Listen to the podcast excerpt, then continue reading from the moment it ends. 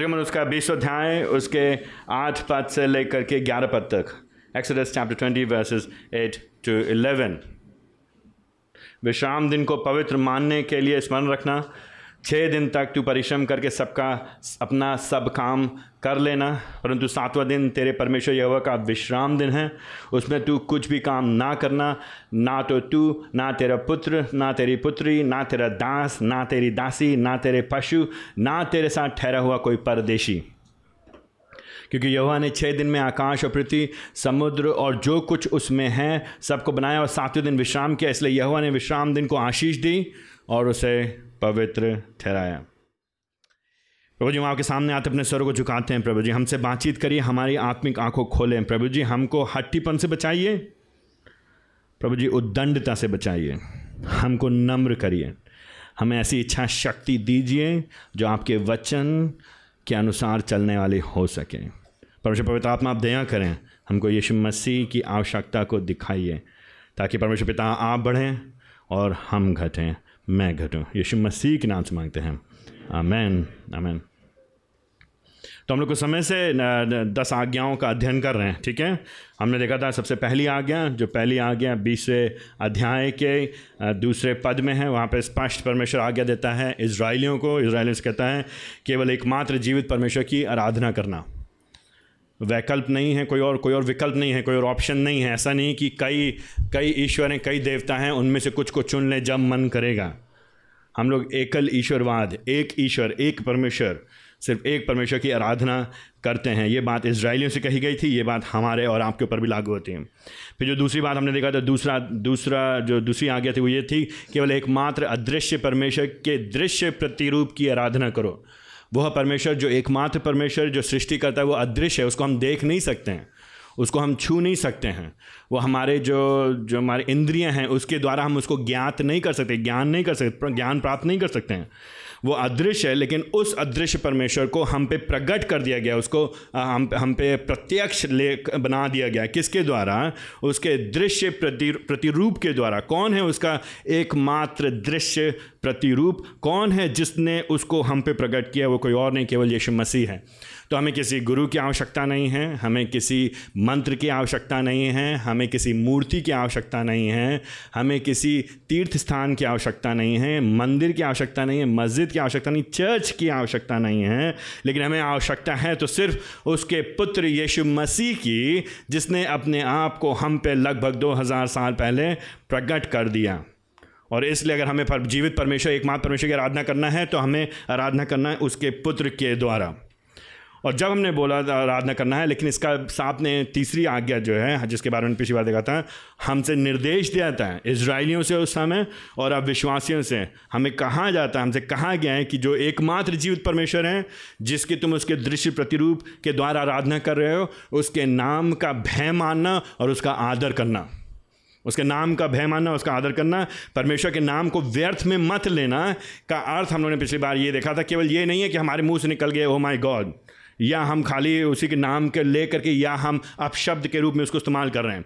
वो उचित नहीं है, लेकिन उससे बढ़ करके जो मुख्य बात पिछली बार हमने वो ये देखी थी कि अगर हम कहते हैं हम परमेश्वर के लोग हैं अगर हम कहते हैं कि हम परमेश्वर के अनुयायी हैं, हम उसके चेले हैं, उसके शिष्य हैं, उसकी प्रजा हैं तो एक मायने में हम उसके नाम को धारण किए हुए हैं, हम उसके नाम को उठाए हुए हैं, हम उसके नाम को रखे हुए हैं, उसके नाम को हमने अपनाया है, उसका हम प्रतिनिधित्व कर रहे हैं, लोगों के सामने हम उसको प्रकट कर रहे हैं, लोग जब देखते हैं हमको तो देखते हैं कि हम परमेश्वर यहवा के लोग हैं तो अगर हमारा जीवन सही नहीं होगा अगर हमारा चाल चलन सही नहीं होगा, अगर हम मुँह से तो बोलते हैं कि हम यहुआ के लोग हैं, हम अपने बातों में तो कहते हैं हम प्रभु के शिष्य हैं, लेकिन अगर हमारे जीवन से नहीं दिखाई देगा तो मानो जैसे कि हम यहुआ के नाम को व्यर्थ में ले रहे हैं।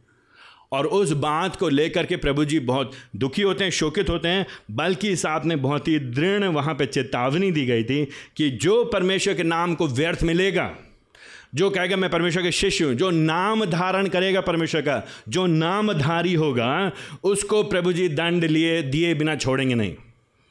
आज का जो जो चौथा, चौथी आज्ञा है, आज की जो चौथी आज्ञा है, यहाँ पे पहले जो तीन हैं, वो नकारात्मक उसमें चल रहे तुम ऐसा मत करना, तुम ऐसा मत करना तो ऐसा मत करना। आज जो आठवें पद में जो चौथी आज्ञा है, वो यहाँ पे एक निर्देश के रूप में दी जा रही, सकारात्मक निर्देश के रूप में। और आप सब जानते हैं कि यहाँ पे बात हो रही है विश्राम दिन के बारे में, सबत के बारे में। तो जो अगर आप लोग पास आईबीपी की बाइबल है, आठवें पद से लेकर के ग्यारह पद में जहाँ जहाँ विश्राम दिन शब्द आया है, वहाँ पे आप सबत लिख सकते हैं। बात सबत की हो रही है। सबत की बात हो रही है यहाँ पे। अगर आपको मालूम है दिन के बारे में, परमेश्वर ने छः दिन में सृष्टि को बनाया, उत्पत्ति हमको साफ़ बताते हैं, उसके बारे में भी हम फिर से देखेंगे आगे चल करके। और सातवें दिन प्रभु जी ने विश्राम किया। विश्राम दिन, सबत का दिन। प्रभु जी ने विश्राम किया तो यहाँ पे जो आज्ञा है आठवें पद से लेकर के ग्यारह पद में, वो विश्राम दिन से संबंधित है। लेकिन आखिरकार इसके नीचे, इसके पीछे, इसके अंतर्गत मनसा क्या है, इच्छा क्या है? क्यों प्रभु जी ने हमको दी है ये आज्ञा? विश्राम दिन से संबंधित। तो एक मोटी बात, एक मुख्य बात। विश्राम दिन को मनाने से लेकर के, ये जो चौथी आज्ञा जो दी जा रही है, सकारात्मक रूप से रखी जा रही है। उसमें यहाँ पे हमको ये कहा जा रहा है, विश्वासियों को, शिष्यों को, चेलों को, उस समय इसराइलियों को, अब मसीहों को कहा जा रहा है, केवल एकमात्र जीवित परमेश्वर पर, केवल एकमात्र जीवित परमेश्वर पर भरोसा रखते हुए, भरोसा रखते हुए उसमें विश्राम पाना। दैट्स ऑल दैट्स ऑल ठीक है? That's that's what this verse is saying ये पाद, ये खंड हमको ये बता रही है, ये आज्ञा हमको ये कहा जा रही है? हमको क्या कहा जा रहा है? हमसे ये कहा जा रहा है, इस चौथी आज्ञा में, कि जो वो केवल एकमात्र जीवित परमेश्वर है, उसके ऊपर भरोसा रखो और उसमें विश्राम पाओ। उसमें भरोसा रखो और उसमें विश्राम पाओ। केवल एकमात्र जीवित परमेश्वर पर भरोसा रखते हुए उसमें विश्राम पाओ। That's what we are being told here हमको यहाँ पे ये बात बताई जा रही है। कि वो जीवित परमेश्वर है और केवल एकमात्र परमेश्वर है, उस पर हमको भरोसा रखना है। उस पर हमारा आसरा होना चाहिए, उस पर हमारा विश्वास होना चाहिए और ना सिर्फ़ ये, जब हम ऐसा करते हैं, तब हमको सच में, वास्तव में विश्राम मिलता है। Fine rest in God by trusting in him alone fine rest in God by trusting in him alone तो वर्स एट में, मेरे साथ देखिए खंड में। आपको याद हम लोग यहाँ पढ़ा था ना आठवें में विश्राम दिन को सब फिर मैंने आपसे क्या कहता आप वहाँ पे विश्राम दिन शब्द शब्द को बदल दीजिए और वहाँ पे आप सबत डाल दीजिए। ठीक है? सबत डाल दीजिए। या दूसरे शब्दों में सनीचर का दिन, सातवां दिन। ठीक है? विश्राम दिन को पवित्र मानने के लिए स्मरण रखना। तो क्या निर्देश दिया जा रहा है इसराइलियों को यहाँ पे? यहाँ पे इसराइलियों से कहा जा रहा है कि तुम विश्राम दिन को पवित्र मानने के स्मरण उसको स्मरण रखो। उसको स्मरण रखो, उसको याद करो। इस पहले हम आगे बढ़ें। जो जो सबत शब्द है, जो विश्राम दिन जो शब्द आए यहाँ पे, सबत अंग्रेज़ी में, जो सबत जो शब्द हैं, उसका अर्थ ही है रुकना, ठहरना। सीज रुकना, रुक जाना, ठहर जाना। तो इसलिए यहाँ पे विश्राम शब्द को इस्तेमाल किया गया है। विश्राम को आप सोच रहे हम सोचे कई बार हम सोचते हैं आराम। आराम से हम कम, ठहरना। तो अगर आपको याद है, जब स्कूल में जब ये लोग जब एन सी सी अलग कराते थे ना तो क्या बोलते थे? चल, और फिर उसके बाद क्या बोलते हैं? विश्राम बोलते हैं ना, विश्राम, जब वो कर पीटी मार्च पास कराते तो विश्राम, जब विश्राम बोलते हैं, रुक जाओ, ठहर जाओ, जहाँ पे हो वैसी हो जाओ। तो वो अर्थ है जो सबत शब्द का अर्थ है, जो विश्राम दिन हमारे लिए लिखा गया है यहाँ पे, ठीक है? हिंदी में जो अनुवादकों ने किया, जो सबत है, जो विश्राम दिन है, वहाँ पे रुकने से है, ठहरने से है जो कुछ भी कर रहे हैं, वहाँ से रुकने से है। लेकिन यहाँ पे क्यों रुकना है, क्यों ठहरना है? कुछ स्मरण करना है। आठवें पद में कुछ बातों को स्मरण करना ये मुख्य बात है। तो खाली ठहरना नहीं है। आई I मीन mean, हमारे देश में बहुत लोग ठहरे हुए दिखेंगे आपको। आप बाहर जाइए कहीं भी जाइए आपको जगह जगह लोग बैठे होंगे। बहुत लोग हैं जो खाली ठहरे हुए हैं। और कई बार जब हम गाड़ी चलाते हैं हम लोग देखते हैं कि बस टाइम कैसे इतना है? ये कर क्या रहे हैं ये लोग? बस ठहरे हुए हैं। आराम से। वो सबत मना रहे हैं एक तरह से। विश्राम, उनका विश्राम दिन रविवार से लेकर के सोमवार, शुक्रवार, बृहस्पतिवार और फिर से सोमवार।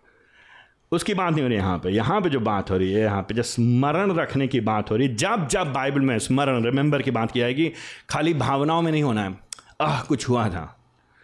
कुछ हुआ था, याद करना है। एंड आपको याद करो स्मरण करो। रिमेंबर बार बार बाइबल में बार बार किया जाएगा। स्मरण करो बाइबल पुरानी बातों को भूलने के लिए ना कह करके कई बार हमसे बा, पुरानी बातों को याद करने के लिए कहती है। तो स्मरण दिलाओ अपने आप को और उसके अनुसार कुछ फ़र्क काम करो। उसके प्रत्युत्तर में तुम्हारे जीवन में कुछ फ़र्क होना चाहिए। तुम्हारी सोच में फ़र्क होना चाहिए। तुम्हारे जीवन के उद्देश्य में फ़र्क होना चाहिए। तुम्हारे जीवन की दिशा बदलेगी।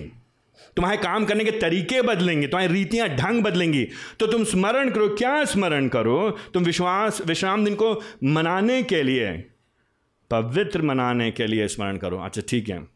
तो विश्राम दिन हो गया, सबत हो गया, ठहरना हो गया, रुकना हो गया, जहाँ पे हो थम जाओ, उसकी बात हो गई, लेकिन उसको उसको हमें पवित्र ठहराने के लिए कुछ बात को स्मरण करना है। तो विश्राम का मतलब बताया मैंने आपको, ठहर, स्मरण करने का मतलब बताया आपको, लेकिन पवित्र ठहराना पवित्र ठहराना आपको बस समझना पड़ेगा। जितनी बार बाइबल में पवित्र शब्द को आया आया है, इस्तेमाल किया गया है, उसका अर्थ खाली शुद्ध नहीं है। खाली शुद्ध नहीं है। तो हम लोग कई बार सोचते हैं पाक, पवित्र, शुद्ध अच्छा खाली वही नहीं है। लेकिन जब बाइबल में पवित्र ठहराने की जब बात की जा रही है तो पवित्र मतलब अलग किया गया, पृथक किया गया सेपरेटेड अलग किया गया। लेकिन ना सिर्फ़ अलग किया गया, लेकिन एक उद्देश्य के साथ अलग किया गया, एक पर्पस के साथ। एक काम है उसका, एक फ़ंक्शन है उसका। उसको परमेश्वर के लिए अर्पित कर दिया गया है consecrated unto the Lord प्रभु के लिए अलग किया गया है।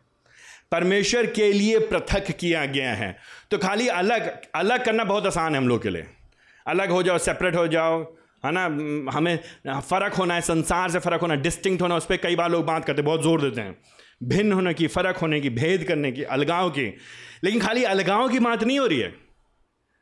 जब पवित्र की बात हो रही है तो खाली अलगाव की बात नहीं है अलगाव के बाद बढ़ना है, पृथक होने के बाद आगे बढ़ना है। किस लिए अलग होना है? किस लिए पृथक होना है? किस लिए फ़र्क होना है? किस लिए भिन्न होना है? परमेश्वर के लिए समर्पित होना है। इस बात को ध्यान रखिएगा, हर बात, ठीक है?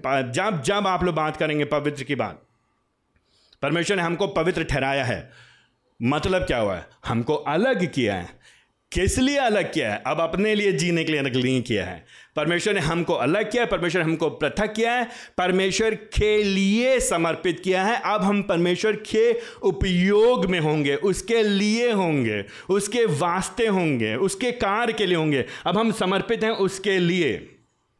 तो जब आप इन तीन शब्दों को समझ जाएँगे, विश्राम दिन का मतलब समझ जाएँगे सबक का मतलब जब आप समझ जाएँगे रिमेंबर स्मरण करने को याद करो, लेकिन याद खाली ख्यालों में नहीं, विचारों में नहीं, अच्छी भावनाओं में नहीं, उसको याद करते जो पीछे हुआ है, उसको स्मरण करते हुए, उसके कारण अब तुम्हारे जीवन की दिशा बदलेगी।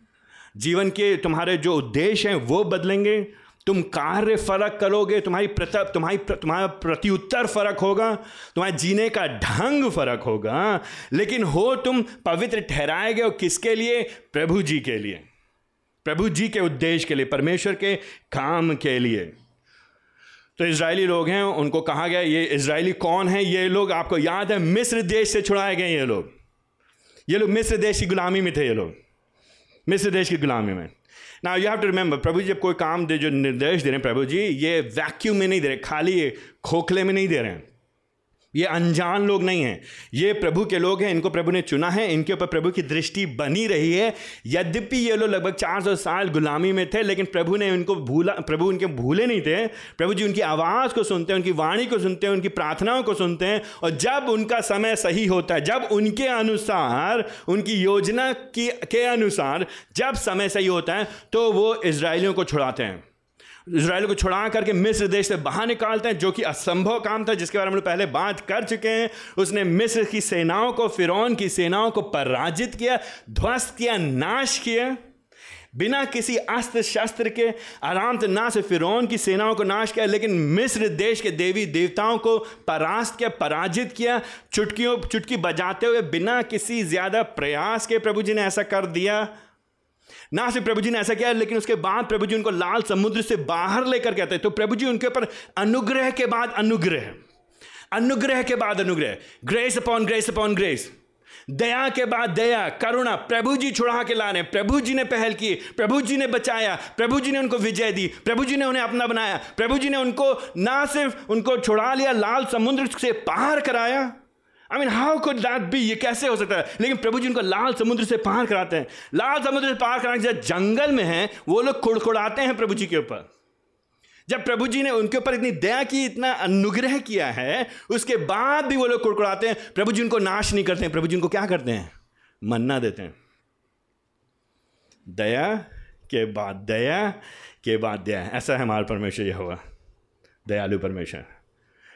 प्रभु जी जब उनको मन्ना देते हैं, फिर उसके बाद सीने पर्वत के पास प्रभु जी उनके ऊपर अपने आप को और भी अधिक स्पष्टता के साथ प्रकट करते हैं।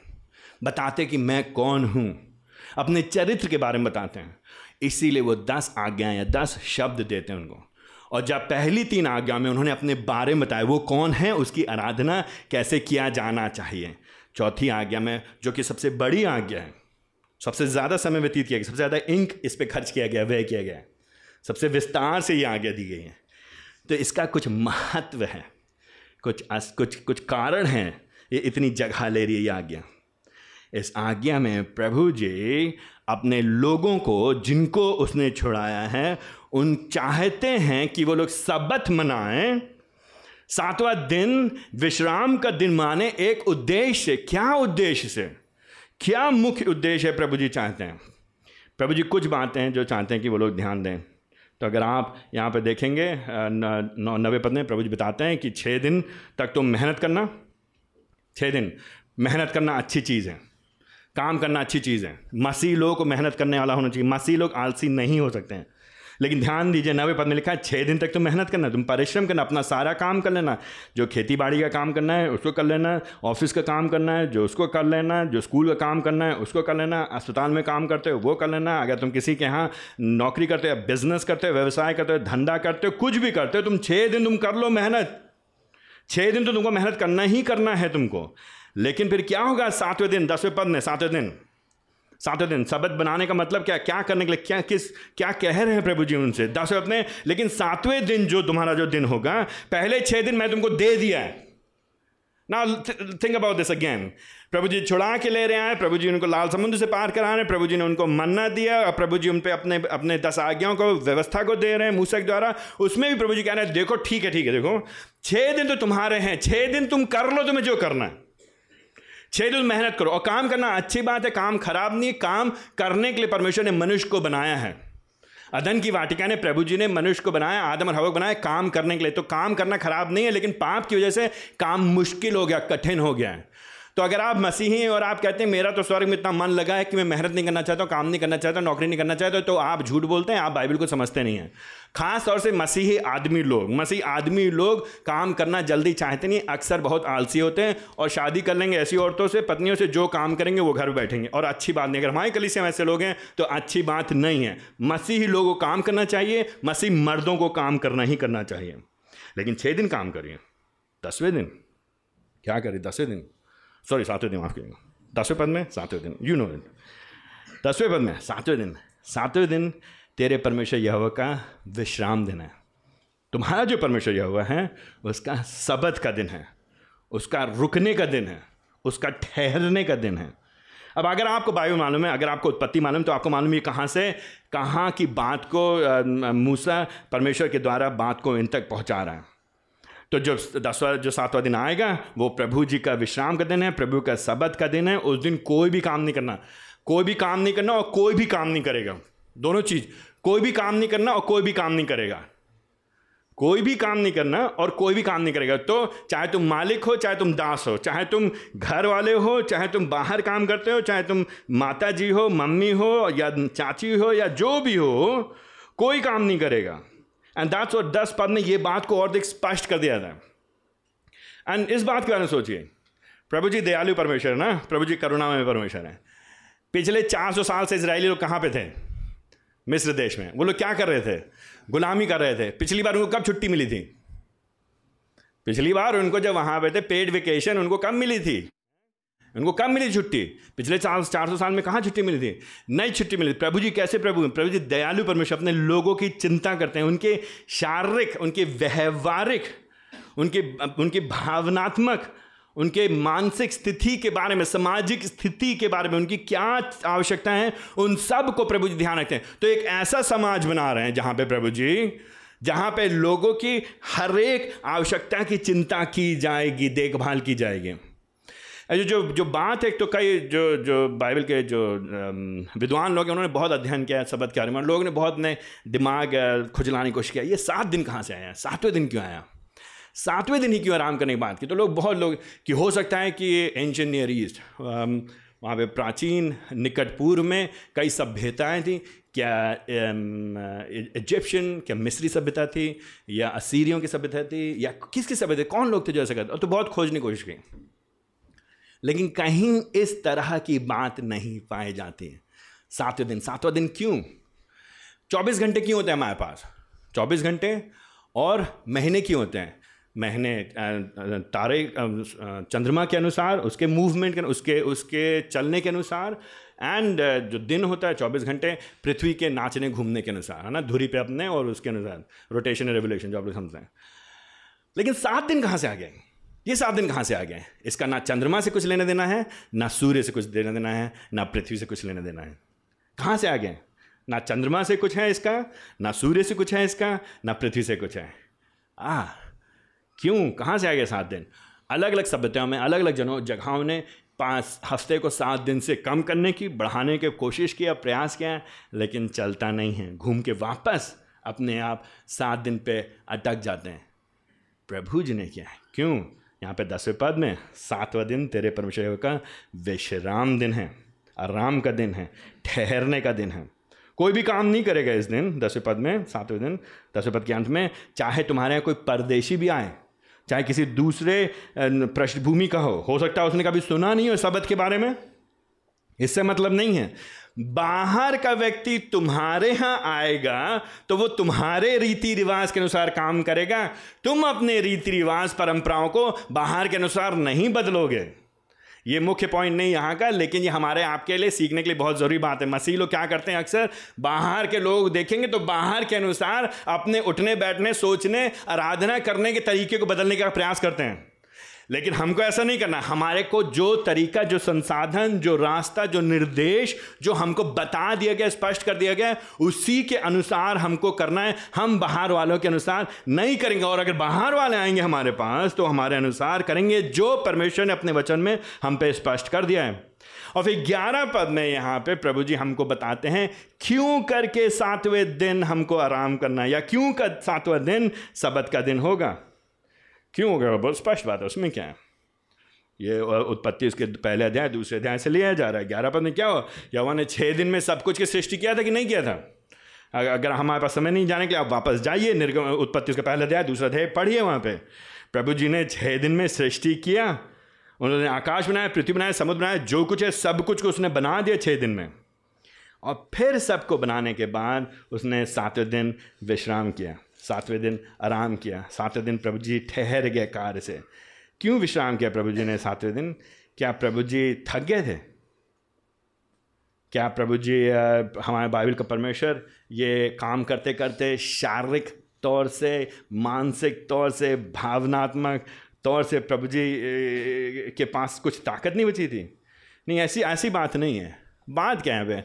प्रभु जी कुछ शिक्षा दे रहे हैं। प्रभु जी कुछ निर्देश दे रहे हैं। प्रभु जी कुछ समझा रहे हैं अपने लोगों के। अपने सृष्टि के भी काम में प्रभु जी एक पैटर्न एक प्रणाली बना रहे हैं, एक नमूना बना रहे हैं। एक हमारे लिए एक सिद्धांत छोड़ रहे हैं, जिसको कि हमें और आपको सीखना है। उत्पत्ति उसका दूसरा अध्याय, अगर उसका दूसरा अध्याय, उसके तीसरे पद में आप देखेंगे तो प्रभु जी ने काम कर लिए। पहले अध्याय में, फिर दूसरे अध्याय में सात दूसरे अध्याय के दूसरे पद में, उत्पत्ति उसका दूसरा अध्याय, उसका दूसरा पद। Genesis two chapter two verse two Genesis two two तो दूसरे अध्याय, उसके दूसरे पद में परमेश्वर अपना वो अपना कार्य जिसे करता था, सातवें दिन पूरा किया। खत्म हो गया, पूरा हो गया। सातवें दिन उसने उस संपूर्ण कार्य से जिसे करता था, उसे विश्राम किया। ठहर गया, पूरा हुआ, रुक गया। तीसरे दिन, तब परमेश्वर ने सातवें दिन को आशीषित किया। ठीक है? उसे पवित्र ठहराया। उसे पवित्र ठहराया। प्रभु जी ने पहले छः दिन के बारे में ये बात नहीं कही है। उसे पवित्र ठहराया गया, नहीं कहा गया। अच्छा है कहा गया जो कुछ किया गया है, लेकिन यहाँ पे इसके बारे में कहा गया, पवित्र ठहराया गया क्यों मतलब पवित्र ठहराया गया? पवित्र अगेन फिर से ध्यान रखिए, पृथक किया गया परमेश्वर के कार्य के लिए। और यही बात वापस आई है निर्गमन बीस अध्याय के ग्यारह पद में, यही सेम चीज़, यही बात। ग्यारह पद के अंत में यह ने विश्राम दिन को आशीष दी। और उसे पवित्र ठहराया ठीक है? उत्पत्ति उसके दूसरे अध्याय उसके दूसरे पद में प्रभु जी ने उस आ, उसको पवित्र ठहराया तीसरे पद में दूसरे अध्याय के तीसरे पद में सेम चीज़ निर्गमन उसके बीस अध्याय उसके ग्यारह पद में। तो जब प्रभु ने कर दिया सृष्टि में ये काम क्या करा? सृष्टि किया छह दिन छह दिन सृष्टि किया सातवें दिन आराम किया आराम करने के बाद उस दिन को पवित्र ठहराया। अब इसराइलियों से कहा जा रहा है तुम भी क्या करोगे? छह दिन काम करो। जो काम करना करो, जिसको खेती करना खेती करो। जो बिज़नेस करना बिज़नेस करिए। ऑफ़िस में कंप्यूटर पे काम करना है टीचिंग करना है, जो करना वट यू जो करना है। छः दिन तुम आ रहे हैं छः दिन तुम काम कर लो। प्रभु जी छः दिन? आप छः दिन हमको दे दे रहे हैं। हाँ हाँ छः दिन तुम ले लो। ठीक है? ये तुम पे मैं दया कर रहा हूँ। ले लो छः दिन, करो जो करना छः दिन। ये हैं तुम्हारे छः दिन, चौबीस घंटे तुम्हारे पास हैं। ठीक है? कर लो छः दिन। लेकिन जो सातवां दिन होगा, उसको पवित्र ठहराना। उसको पृथक करना, उसको अलग करना, उसको अलग करना मेरे लिए मेरे लिए, मेरे प्रति, मेरे वास्ते। बात समझ रहे तो अलग करना, खाली अलग करना नहीं, लेकिन अलग करना मेरे वास्ते। और तुम क्या सोच के अलग करोगे? कौन सी मुख्य बात को ध्यान रखोगे जब तुम अलग करोगे? तो तुम क्या सोचोगे? सातवां दिन, छह दिन तो बहुत थक गए ना। सातवां दिन तो अपना है ही है अब। और हम लोग ऐसे सोचते हैं ना, हम लोग ऐसे छः दिन बहुत काम किया भैया हमने। क्या बताएँ भैया छः दिन भी कम पड़ जाते हैं। बारह दिन होते तो ज़्यादा बढ़िया होता। है छः दिन काम पड़ गया, चौबीस दिन घंटे से ज़्यादा होते तो छः दिन काम के लिए। अब सातवां दिन तो मेरा ही तो है। अब बुद्धि देखिए हमारी कितनी भ्रष्ट हो गई है। हम लोग की बुद्धि कितनी भ्रष्ट हो गई कि नहीं हो गई है? अरे छः दिन किसके थे? छः दिन तुमने क्या किया? अरे अपने लिए कहाँ किया? तो बच्चों के लिए किया था ना मैंने। वो तो पत्नी के लिए कर रहे थे, वो तो परिवार के लिए कर रहे थे। पत्नी किसकी है वो? बच्चे किसके हैं वो? और जो महीने के एंड में जो पगार आ रही, वो है किसकी है वो? तो किसके लिए कर रहे हैं आप? लेकिन हम क्या करते हैं? हम उसको भी हम सही ठहराने की कोशिश करते हैं। अपने आप को बड़ा उदार दिल का बताने की कोशिश करते हैं, बड़ा दरिया दिली का दिखाते हैं। भाई, बहुत मेहनत किया है, मैंने छः दिन। सातवें दिन तो मेरा होना ही चाहिए। और प्रभु जी क्या करते हैं, उस भावना, उस उस उस तरह की सोच को हमारे हमारे ही सामने ले करके जैसे कई बार हम लोग एक दूसरे का कुछ सामान ले कचर देते हैं, वैसे प्रभु जी हमारे इन सपनों को हमारे सामने कचर देते हैं। कहते नहीं भाई छः दिन दे तो दिया तुमको। छः दिन तुमने काम कर लिया।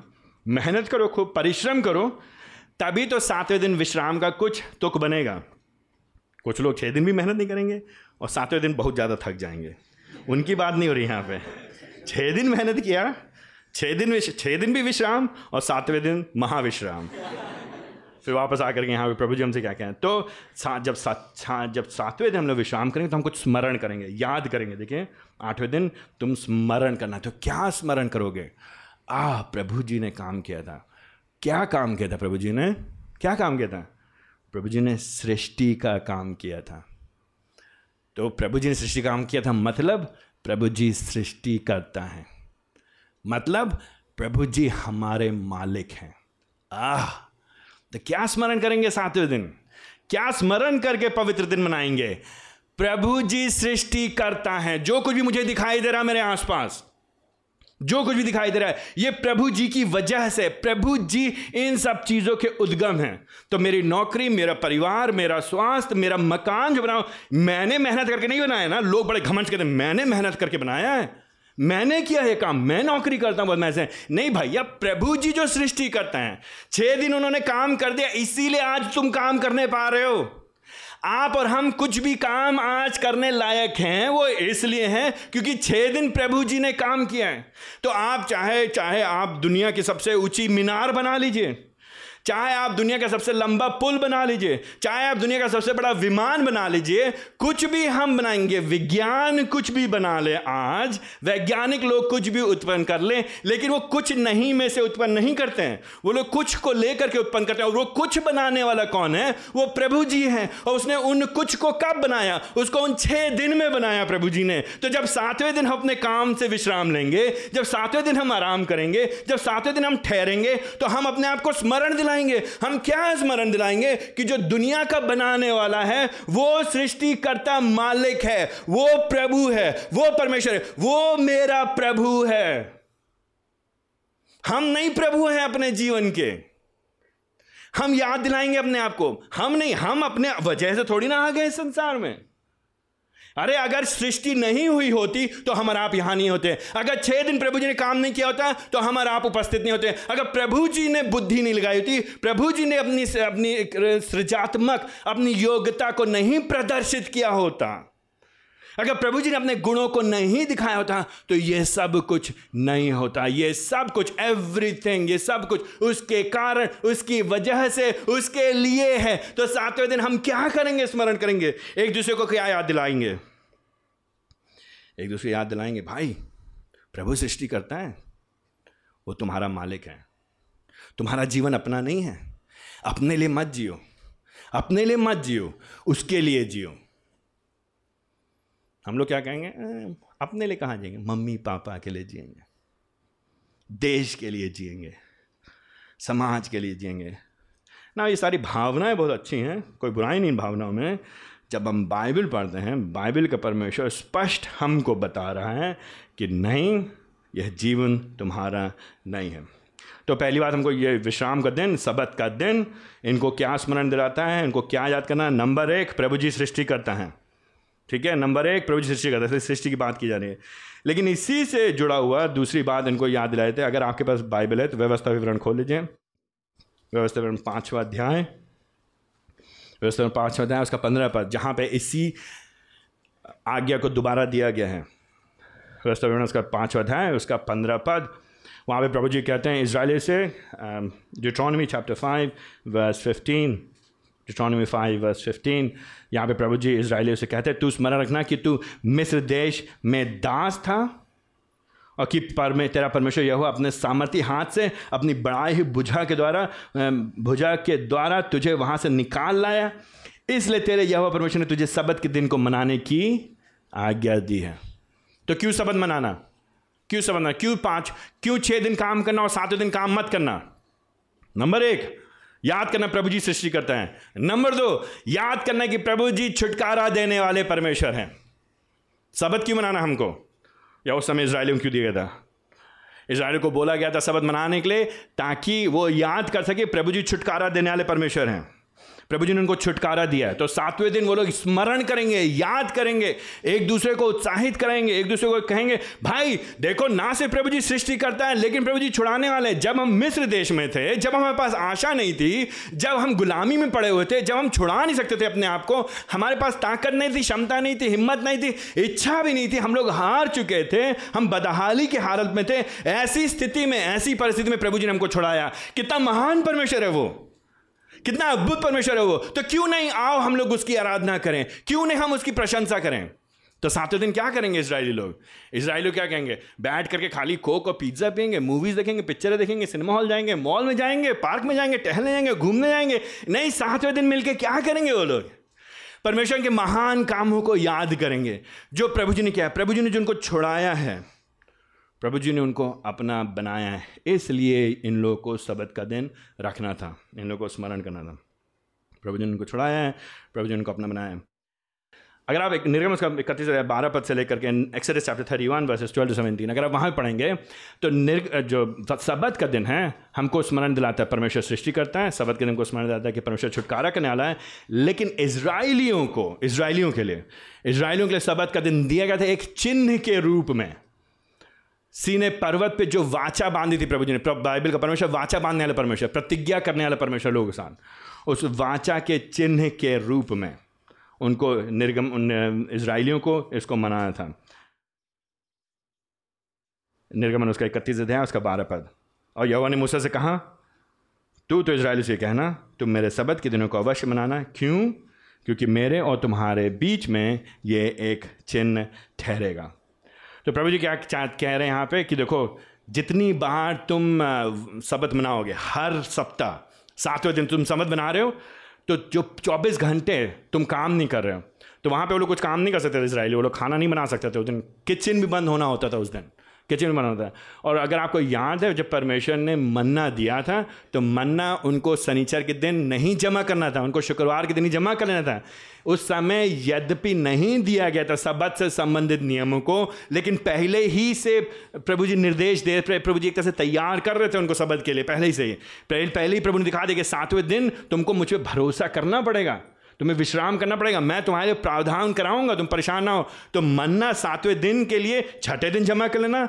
अगर पहले दिन वो दो दिन के लिए जमा करते तो मन्ना खराब हो जाता था। अगर दूसरे दिन वो तीसरे दिन के जमा करेंगे तो मन्ना खराब हो जाएगा। अगर तीसरे दिन, चौथे दिन के लिए जमा करेंगे तो खराब हो जाएगा। चौथे दिन, पाँचवें करेंगे तो खराब हो जाएगा। पाँचवें दिन, छठे के लिए करेंगे खराब हो जाएगा। लेकिन छठे दिन वो दो दिन के लिए जमा कर सकते थे। दो दिन के लिए वो मन्ना जमा कर सकते थे और वो खराब नहीं होता था। वो पूरे सनीचर उनके लिए चलता था। सबत के दिन, सातवें दिन उनके लिए उपयुक्त होता था, उपयोग में आता था। तो जब अब यहाँ पे निर्गमन में आ गए इसराइली लोग और अब वो लोग सातवां दिन सबद मनाएँगे तो प्रभु जी के ने जो काम किए उनके साथ प्रभु जी ने जो वाचा बांधी है, जो सीने पर्वत पे प्रभु जी ने जो प्रतिज्ञा की कि तुम मेरे लोग होगे, मैं तुम्हारा होऊँगा।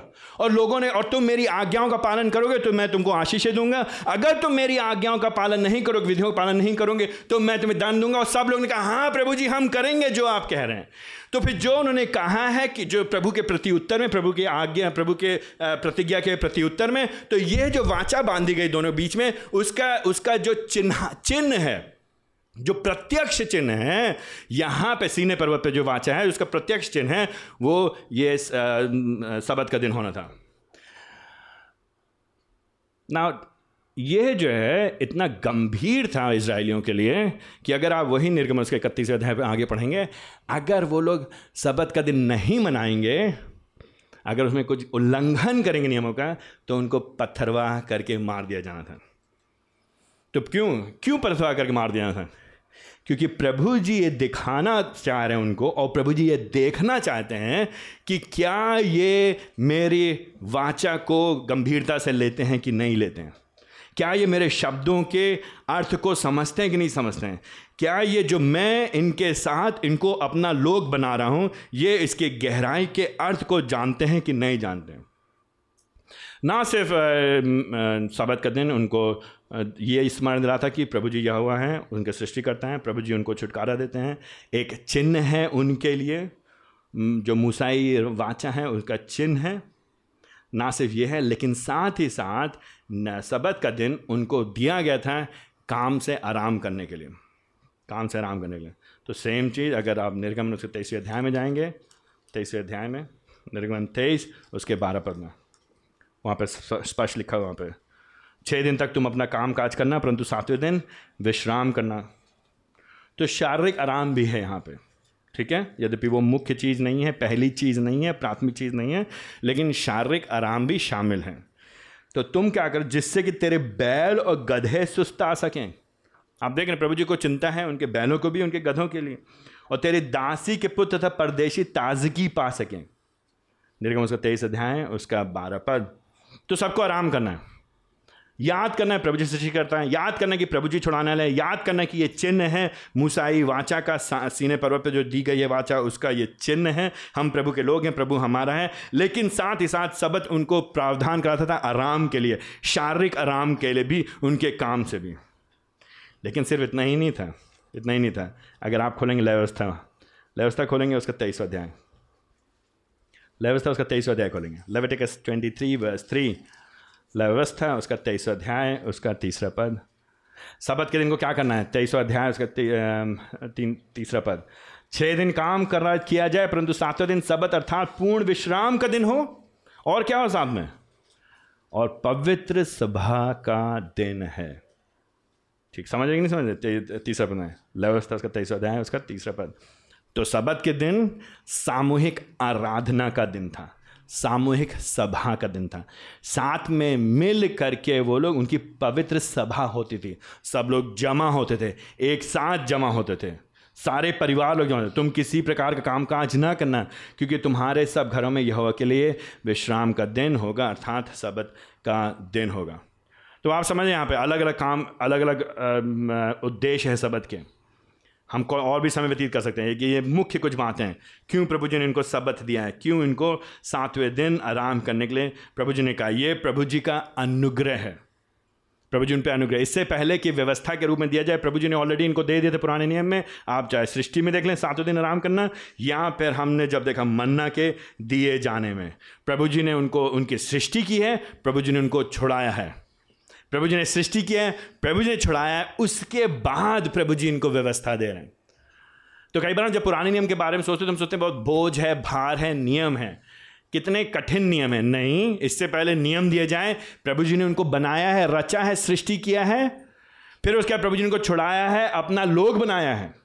अनुग्रह पे अनुग्रह और उनके लिए प्रावधान किया फिर उसके बाद प्रभु जी उनको ये व्यवस्था, ये नियम दे रहे हैं और फिर उनसे कह रहे तुमको इस तरह से जीना चाहिए तुम्हारे जीवन में, ये दिखाई देना चाहिए। तो जो सबत का दिन था सातों दिन, अब सबत का दिन था, ये इनके लिए अच्छा दिन था। समझ रहे नहीं समझ रहे ये इनके लिए क्यों अच्छा दिन था? क्योंकि शारीरिक तौर से इनको आराम करने को मिल रहा था। अब आप लोग सोचिए, उस समय जब अग्रेरियन सोसाइटी है, उस समय ज़्यादातर काम लोग, खेती बाड़ी का काम करते थे। जो खेती किसानी काम करते हैं, वो लोग जानते हैं कि जानवरों को पालना होता है, खेती किसानी करना होता है, सुबह छः बजे से लेकर पौ फटते ही सुबह छः बजे के, चार, साढ़े चार, पाँच बजे सुबह से लेकर के शाम तक जब तक जब तक गोधली समय नहीं होता, काम करते रहते, करते ही करते करते ही रहते और कभी कभी रात भर भी काम करना पड़ता है चौकीदारी करना पड़ता है अपनी फ़सल को देखना पड़ता है है ना? तो बहुत मेहनत काम है। तो प्रभु जी उनके लिए क्या कर रहे हैं? सातवें दिन आराम पहुँचा रहे हैं, शारीरिक आराम पहुँचा रहे हैं। ना सिर्फ़ शारीरिक, और शारीरिक आराम तो सिर्फ़ एक बात हो गई, लेकिन उससे बढ़ करके उनको आत्मिक आराम पहुँचा रहे हैं। आत्मिक ताजगी पहुँचा रहे हैं। कैसे? जब वे लोग साथ में जमा होते हैं, जब वे लोग एक साथ समाज में इकट्ठा हो रहे हैं तो वो लोग क्या कर रहे हैं? प्रभु के कामों को स्मरण कर रहे हैं, एक दूसरे को याद दिला रहे हैं। प्रभु सृष्टि करता है, प्रभु छुटकारा देने वाला परमेश्वर है। प्रभु जी ने हमारे साथ वाचा बाँध दी है। हम प्रभु के लोग हैं। सो इन डिफरेंट वेज अलग अलग तरीके से ये प्रभु जी की उनके ऊपर दया थी, करुणा थी। और जब वे लोग सबत का दिन मनाते थे तो वो अपने जीवन के द्वारा दिखाते थे कि वे प्रभु पे भरोसा कर रहे हैं प्रावधानों के लिए। प्रभु पे भरोसा करें प्रावधान के लिए। और प्रभु जी उनको बता रहा है, तुम्हारे एक दिन काम ना करने से दुनिया रुक नहीं जाएगी। तुम ये मत सोचो, एक दिन तुम्हारी दुकान बंद हो जाएगी तो तुम जो है, तुम दिवालिया हो जाओगे। एक दिन तुम अगर ऑफ़िस नहीं जाओगे तो ये मत सोचो, देश बंद हो जाएगा, काम करना बंद हो जाएगा। एक दिन तुम अगर कुछ घंटे निकाल लोगे आराधना के लिए तो ये मत सोचो, तुम्हारे बच्चों का भविष्य बर्बाद हो जाएगा। तो प्रभु जी, इनको सबद के दिन के द्वारा एक सिद्धांत, एक शिक्षा दे रहे हैं कि तुम अपने जीवन को नियंत्रित नहीं कर रहे हो। तुम सोचो, तुम चला रहे हो ना अपने जीवन को? तुम सोच रहे हो, तुम कमा रहे हो, तुम सोच रहे हो, तुम उगा रहे हो, तुम सोच रहे हो, तुम पाल रहे हो अपने बच्चों को, तुम सोच रहे हो, पूरा दिन तुमने नियंत्रित करके रखा है। अपने भविष्य को सुरक्षित बना रहे हो, मेहनत करने के द्वारा तुम सोच रहे हो कि तुम कर रहे हो? नहीं भाई तुम कर तो रहे हो, क्योंकि तुम्हें करना है, क्योंकि मैंने तुमसे कहा है करना है, लेकिन मैं हूँ सब चीज़ पे नियंत्रण कर रहा हूँ। इसीलिए जब सातवें दिन तुम काम नहीं कर रहे हो तो तुम्हारी दुनिया अटक नहीं जा रही है, रुक नहीं जा रही है, बल्कि तुम आराम कर रहे हो, और फिर भी जो कुछ तुमको चाहिए, सारा प्रावधान मैं तुम्हारे लिए उपलब्ध करा रहा हूँ। तुम्हारी सारी आवश्यकताएँ फिर भी तुम्हारे लिए हो रही हैं, पूरी हो रही हैं, क्योंकि मैं यह परमेश्वर हूँ। तुम परमेश्वर नहीं हो। जी सीधा तो सबत का दिन ये दिखाता था कि परमेश्वर प्रावधान कराता है परमेश्वर। परमेश्वर उपलब्ध कराता है। परमेश्वर दयालु परमेश्वर है। मनुष्य की मेहनत पे हमारे प्रावधान निर्भर नहीं है। हमको करना मेहनत है, लेकिन हम प्रभु जी पे निर्भर है हर चीज़ के लिए। तो ये सातवां दिन काम नहीं करना अच्छी बात है, क्योंकि वो उनको दिखाता था कि तुमको नम्र होकर के प्रभु पे भरोसा करना है। आखिरकार तुम हो नहीं जो तुम सोचते हो, जो तुम हो। तुम वो हो नहीं। आखिरकार तुम्हारे में इतनी क्षमता है नहीं। तो प्रभु जी ने अनुग्रह किया उन पर सबत के द्वारा, लेकिन मैंने आपसे कई बार क्या है। क्या बार क्या कहा मैंने? कई बार। मनुष्य की प्रवृत्ति क्या है? अच्छी चीज़ को क्या कर देना है? बिगाड़ देना। अच्छी चीज़ को। तो ये उत्तम चीज़ थी सबत के दिन बढ़िया चीज़ थी। लेकिन क्या हुआ? जल्दी ही, बहुत जल्दी। जब तक हम आते हैं नए नियम में, ना सिर्फ़ नए नियम, अगर आप पुराने नियम पढ़ेंगे तो धीरे धीरे सबक क्या हो गया? लोगों के लिए बोझ बन गया। लोगों के लिए उनको, उनका उनका जीवन दूभर हो जाता था सबत के दिन। तो अगर आप आज भी दें तो जब तक हम यीशु मसीह के समय में आते हैं, तब तक सबत के लिए इतने ज़्यादा नियम बन गए नियम laws after laws rules after rules regulation नियम स्टिपुलेशन ऐसा नहीं कर सकते। ये नहीं इतना नहीं खा सकते हैं, वहाँ नहीं खा सकते हैं, उतनी दूर नहीं चल सकते हैं, यहाँ काम नहीं कर सकते, वहाँ नहीं बैठ सकते हैं। तो उन्होंने जो फरीसी लोग हैं और जो यहूदी धर्म के जो शिक्षक लोग हैं, उन्होंने कई नियम बना दिए। तो प्रभु जी ने दिया था व्यवस्था उनके फ़ायदे के लिए, उनके लाभ के लिए, उनके आराम के लिए, उनके आत्मिक उत्थान के लिए, उनकी ताजगी के लिए। फरीसियों ने क्या कर दिया? उसमें उसको गबड़ दिया। उसको उसको खराब कर दिया।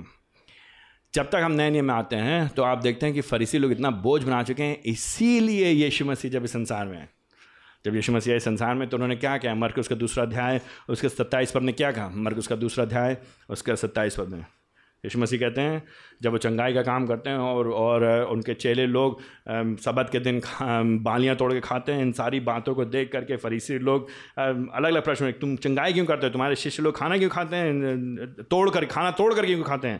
क्योंकि तोड़ा मतलब काम किया तुमने?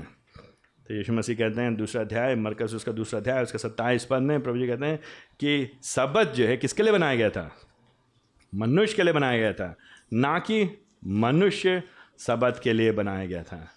अच्छा ठीक है। और फिर यीशु मसीह उसके बाद क्या कहते हैं आगे चल के दूसरे अध्याय के सत्ताईस में यीशु मसीह कहते हैं, लेकिन जो मनुष्य का जो पुत्र है, जो मनुष्य का पुत्र है, वो सबत का स्वामी है। तो यीशु मसीह क्या करें? जब नए नियम में आते हैं तो यीशु मसीह जो सबत जो बिगड़ गया, जो विकृत हो गया, जो बोझ बन गया, अब लोगों के लिए भार बन गया, उसको प्रभु जी, उसको पुनः वो छुड़ा रहे हैं। उसको उसको छुटकारा प्रदान करें, उसको सही कर रहे हैं। तो सबत का दिन जो मनुष्यों के लिए था ताकि मनुष्य लोग आराम कर सकें, आराधना कर सकें, ताजगी पा सकें, शारीरिक और आत्मिक।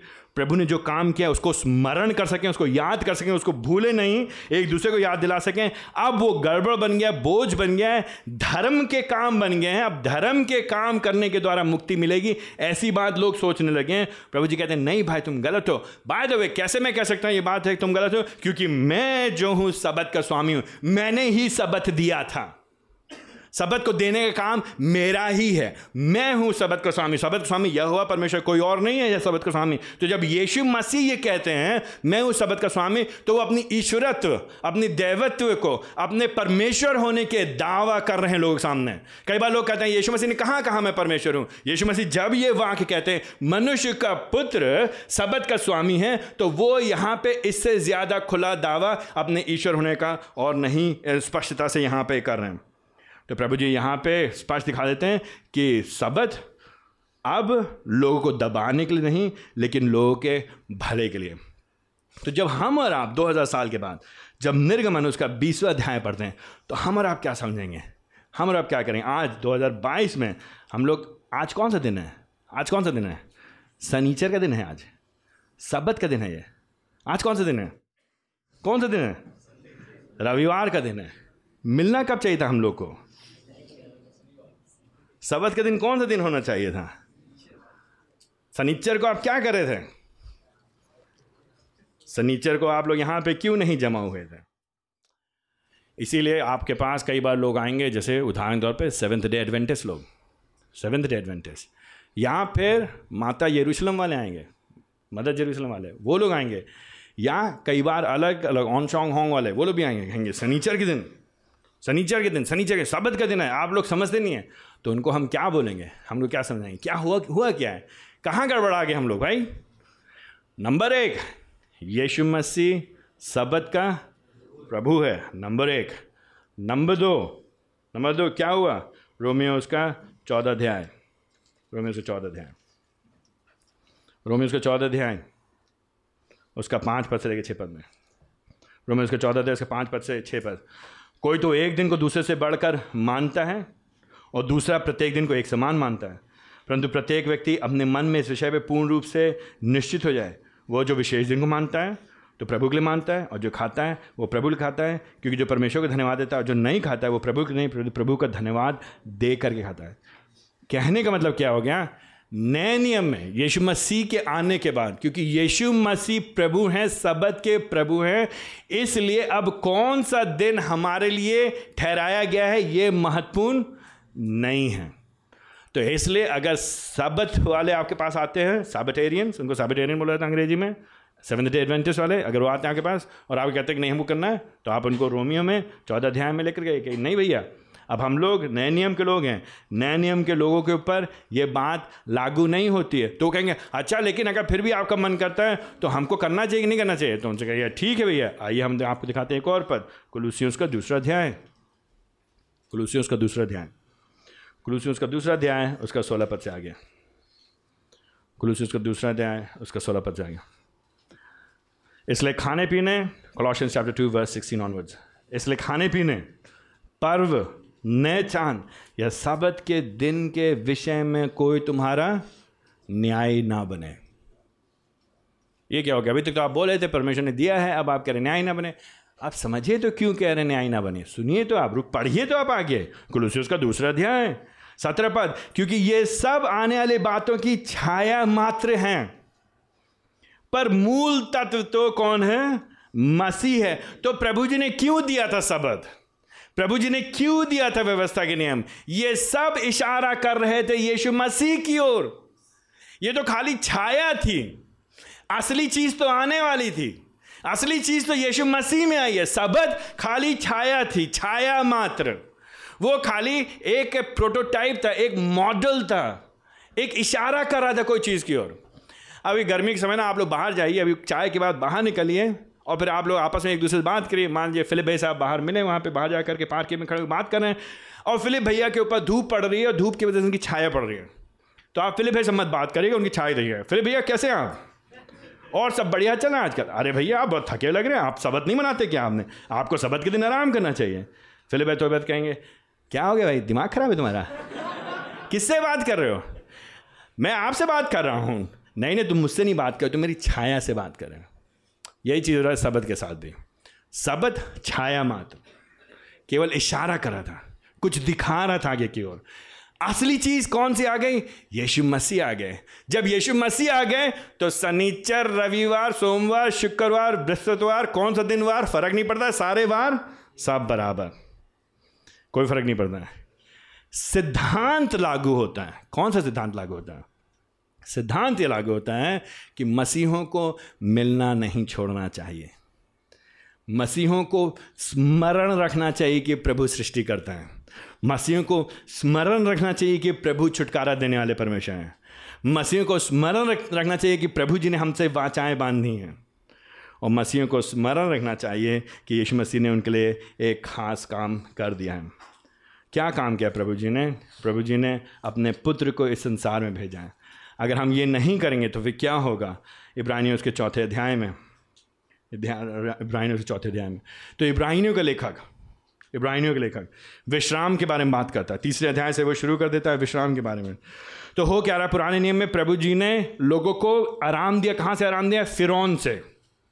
फिरौन से आराम देने के बाद प्रभु जी ने कहा, मैं तुमको आराम दूँगा, कनान में लेके जाऊँगा। कनान में। लेकिन कनान असली कनान तो बाकी है। लेकिन मैं लेके जाऊँगा तुम्हें कनान में। तो जो फिरौन से छुड़ाया प्रभु जी हल्का सा आराम दिया, फिर उसका सबद का आराम दिया, लेकिन अभी आने वाला आराम खनान में। हुआ क्या है उस बीच में? उस बीच में। तीसरे अध्याय में हमें बस समय नहीं है तो लेकिन हम जल्दी से आगे कुछ पद दिखाते रहे हैं। तो तीसरे अध्याय में सात पद से आगे कुछ लोग क्या है? उनके हृदय कठोर हो गए। इसराइलियों के, ये लोग जंगल में, ये लोग। ये लोग प्रभु पे विश्वास नहीं कर रहे हैं। तो जब प्रभु पे जब विश्वास नहीं कर रहे हैं तो फिर क्या हो गया? अट्ठारह पद में प्रभु जी ने प्रभु जी ने शपथ खाई। क्या शपथ खाई? तीसरे पद के तीसरे अध्याय के अठारह पद ने कि मेरे विश्राम में लोग प्रवेश नहीं करने पाएँगे। कौन लोग? जो आज्ञाकारी नहीं है। तो जो लोग पुरा, पुराने नियम हैं जो लोग इनको छुड़ाया प्रभु जी ने। एक थोड़ा सा आराम चखाया है। इनको छुटकारा दिया है। ये सब दिखा रहे इशारा कर रहे आने वाले छुटकारे की ओर। इसको खाने के बाद भी चखने के बाद भी ये लोग प्रभु जी के पर भरोसा नहीं कर रहे हैं। प्रभु जी का आ, के आज्ञाओं को नहीं मान रहे जब ये लोग प्रभु की आज्ञा पालन नहीं करें तो वो क्या हो जाएँगे? वो लोग जंगल में ही मर जाएँगे। वो लोग कहाँ नहीं प्रवेश करेंगे? कनान में नहीं प्रवेश करेंगे। आराम में नहीं प्रवेश करेंगे। लेकिन जो कनान का जो आराम है वो आराम नहीं है। उससे आने वाला आराम है। वो आराम कहाँ मिलेगा? वो आराम हमको विश्वास के द्वारा मिलेगा। तो यही बात चौथे अध्याय में, चौथे अध्याय के नवे पद में प्रभु जी कहते हैं कि इसलिए परमेश्वर के लोग ले सबत का विश्राम शेष है, बाकी है अभी विश्राम। तो जो सबत था वो तो इशारा कर रहा था विश्राम की ओर। वो तो दिखा रहा था कि विश्राम आएगा। तो वो विश्राम आ गया, यीशु मसीह में। और हम जब बार बार बात करते हैं, हम अंग्रेज़ी में बोलते हैं एक phrase already but not yet हो चुका, परंतु अभी नहीं। तो हम विश्राम में, जिन्होंने यीशु मसीह पर विश्वास किया, उन्होंने विश्राम पा लिया है। वो विश्राम कर चुके हैं। लेकिन अभी नहीं, क्योंकि हमारा विश्राम कब होगा? हमें विश्राम कब मिलेगा? कहाँ है हमारा विश्राम? आने वाले समय में। इसीलिए आज हम लोग बार बार कौन कौन से गीत गाए थे हम लोग? कौन से गीत गाए थे? थोड़ी देर में हम कहाँ होंगे? कहाँ होंगे? हम जा रहे हैं। कहाँ जा रहे हैं? हम विश्राम करने जा रहे हैं। हम आराम करने जा रहे हैं। एक नए देश जा रहे हैं। यहाँ पे आराम नहीं है हमारे लिए। यहाँ पे हम थकेंगे यहाँ पे निराशा होगी यहाँ पे हमारे आँसू निकलेंगे यहाँ पे बीमारी होगी यहाँ पे गरीबी का सामना कर सकते हैं यहाँ पे लोग हमको छोड़ सकते हैं हमारे लोग हमको गलत समझ सकते हैं लोग हमारा विरोध कर सकते हैं विद्रोह कर सकते हैं हम हमारे को नुकसान पहुँचा सकते हैं लोग हमारे हृदय पे हमारे हमारी भावनाओं को चोटिल कर सकते हैं हमारे शरीर को चोटिल कर सकते हैं हमें तिरस्कार कर सकते हैं हमारे साथ बुरा व्यवहार कर सकते हैं लेकिन एक दिन जब हम होंगे वहाँ यीशु मसीह में होकर के, तब हम वास्तविक सबत में प्रवेश करेंगे। तब हम वास्तविक आराम में प्रवेश करेंगे। इसीलिए यीशु मसीह ने मत्तीस के ग्यारह अध्याय, उसके अट्ठाईस पद में क्या कहा यीशु मसीह ने? यीशु मसीह ने क्या कहा? आओ मेरे, ओ सब जो बोझ से थके हुए लोग हो, हे सब बोझ से थके हुए लोग, क्या करो? मेरे पास आओ, मैं क्या दूँगा तुमको? आराम दूँगा, विश्राम दूँगा। तो अब विश्वासी लोग क्या करेंगे? विश्वासी लोग सबत नहीं मनाते हैं छठे दिन सॉरी सातवें दिन, लेकिन हम क्या करते हैं, सप्ताह के पहले दिन हम सबत की तरह मनाते हैं। तो हम, सिद्धांत वही है। तो क्या हो गया, सातवें दिन से छठ, वो सातवें दिन से पहले दिन कैसे शिफ्ट हो गया? क्या हुआ? पहले दिन क्या हुआ? पहले दिन यीशु मसीह जी उठे, सप्ताह के पहले दिन। सप्ताह के पहले दिन। तो इसलिए यहुन्ना उसका बीसवा अध्याय उसके उन्नीस पद में पहला दिन यीशु मसीह जी उठे। यहुन्ना उसका बीसवा अध्याय उसका उन्नीसवा पद। यहुन्ना बीस, उसका उन्नीस पद। प्रेरित काम, उसका बीसवा अध्याय, उसका सातवां पद। प्रेरित काम, उसका बीसवा अध्याय, उसका सात पद। John twenty nineteen and then Acts twenty seven Acts twenty seven and first Corinthians sixteen two first Corinthians sixteen two पहला क्रंथियो सोलह दो। फिर प्रेरित, फिर प्रकाशित वहाँ के पहला अध्याय, उसका दसवां पद। पहला अध्याय, उसका दसवा पद। तो जो यीशु मसीह के जो शिष्य थे, प्रेरित लोग अपोसल्स लोग, और आरंभ की कलीसिया थी, आरंभिक कलीसिया थी, और पहले ही आरंभिक इतिहास में भी, पहले 300 साल में भी आप देखेंगे उन लोग ने यहुन्ना उसके बीसवें अध्याय उसके उन्नीस पद के कारण, प्रेरित काम उसके बीसवें अध्याय उसके सात पद के कारण, पहला उसका सोलह अध्याय उसके दूसरे पद के कारण और प्रकाशित वाक उसका पहला अध्याय उसके दस पद के कारण, यीशु मसीह जिस दिन जी उठे जो कि सप्ताह का पहला दिन है, सातवां दिन नहीं है, सबत का दिन नहीं, पहला दिन उसको वो प्रभु का दिन कहने लगे, लॉर्ड्स डे। प्रभु का दिन कहने लगे उसको। और फिर उन्होंने आराम से ही पहले दिन मिलना शुरू कर दिया आराधना करने के लिए। पहले दिन। तो सनीचर के बदले, सनीचर के बदले यीशु मसीह ने आकर के, क्योंकि वो सबत का प्रभु है। क्योंकि वो सबत का प्रभु है, ऐसा बोझ से दबे और थके लोगों, मेरे पास आओ, मैं तुम्हें आराम दूँगा। कैसे आराम दूँगा? पाप पे विजय पाने के द्वारा, मृत्यु के डंक को तोड़ने के द्वारा। तो यीशु मसीह ने क्या किया? साथ वो वो वो कब्र में गया, तीन दिन कब्र में सप्ताह के पहले दिन वो जी उठा। जब वो जी उठा तो उसने पाप को पराजित किया, पाप की ताकत को नाश किया, मृत्यु के भय से हमको स्वतंत्र किया और वो आराम दिया। जो कोई भी ताकत इस दुनिया की हमको आराम नहीं दे सकती। उसने हमको विश्राम में प्रवेश करवा दिया। अब विश्वासी लोग, जो लोग उस पर भरोसा करते हैं, वो विश्राम में प्रवेश कर चुके हैं और एक दिन करेंगे पूरी तरह से। क्योंकि वो जो सबत का प्रभु है, उसने सबत को सनीचर को रविवार सप्ताह के पहले दिन में विजय दिवस बना दिया अपने जी उठने के कारण। तो अब हम और आप क्या करेंगे? जब हम लोग पढ़ते हैं निर्गमन, उसका बीसवा अध्याय, उसका आठवां पद, विश्राम दिन को पवित्र मानना तो हम क्या करेंगे? विश्राम दिन को पवित्र मानेंगे? सप्ताह में एक दिन हम लोग के लिए विश्राम दिन। कौन सा दिन है? हमारे लिए विश्राम दिन? प्रभु का दिन द लॉर्ड्स डे प्रभु का दिन। कौन सा दिन?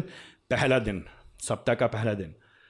हम लोग क्या करते हैं? उस पहले दिन हम लोग जमा होते हैं साथ में। तो छः दिन आप करिए मेहनत। करिए आप मेहनत। Monday Tuesday Wednesday Thursday Friday Saturday करिए खूब मेहनत जो करना आपको। जहाँ काम करते हैं आप करिए। जो नौकरी करते हैं, जो बच्चों की देखभाल करते हैं, करिए। पढ़ाई करना है, स्कूल में जाना है कॉलेज में जाना है। सातों दिन क्या करेंगे?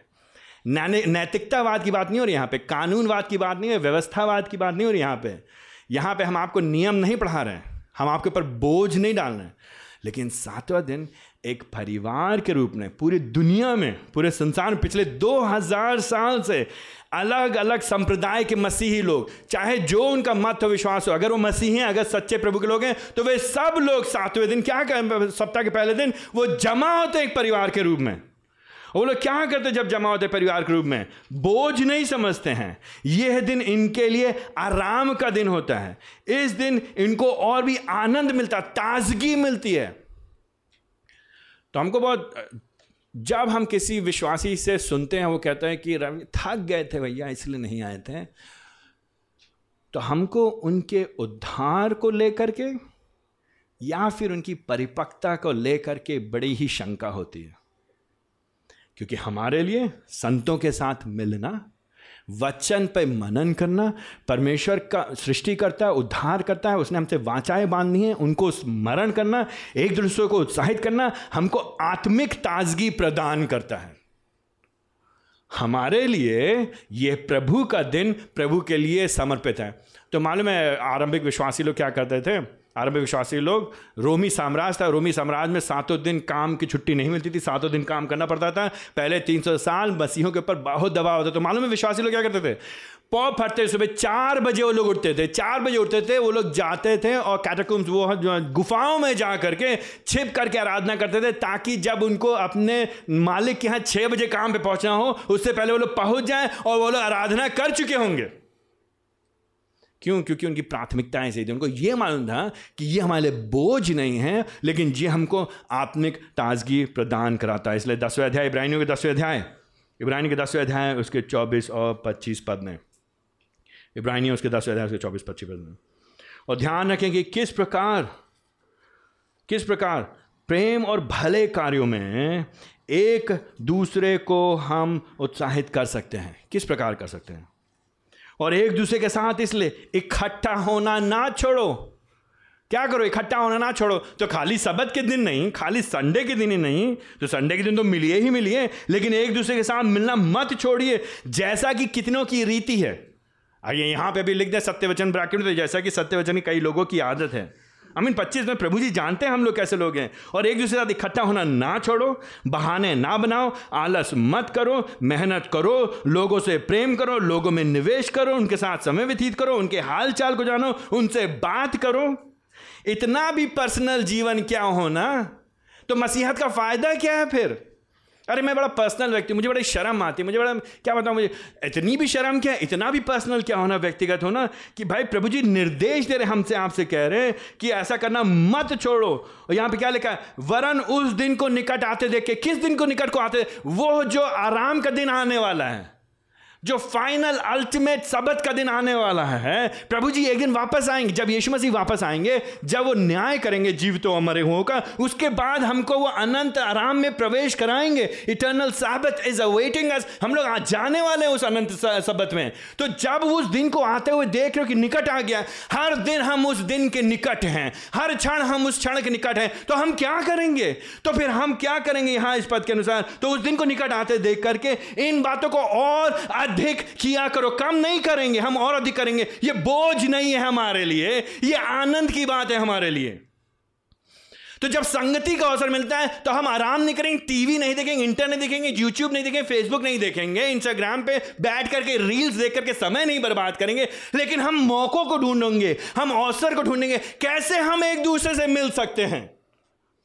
सच्ची मसीहत, व्यक्तिगत मसीहत नहीं है, निजी व्यक्तिगत मसीहत नहीं है पर्सनल प्राइवेट क्रिश्चियनिटी नहीं है, वो झूठी मसीहत है। सच्ची मसीहत दूसरे लोगों में निवेश करने वाली, मिलने वाली, संबंधों वाली है। ये खून का संबंध नहीं है, ये रिश्तेदारी नहीं है, ये यीशु मसीह के लहू के द्वारा बनाया गया परिवार है। इसलिए हम एक दूसरे में निवेश करेंगे, इसलिए एक दूसरे का समय व्यतीत करेंगे। नुकता चीनी करने के लिए नहीं, बुराई करने के लिए नहीं, जड़ काटने के लिए नहीं, एक दूसरे की गुप्त बातें जान करके उसका फ़ायदा उठाने के लिए नहीं, मसालेदार बातें करने के लिए नहीं, यहाँ की बात वहाँ करने के लिए नहीं, लेकिन प्रभु में एक दूसरे को बढ़ाने के लिए, स्मरण दिलाने के लिए, याद दिलाने के लिए, परमेश्वर सृष्टि करता है उसका भय मानो।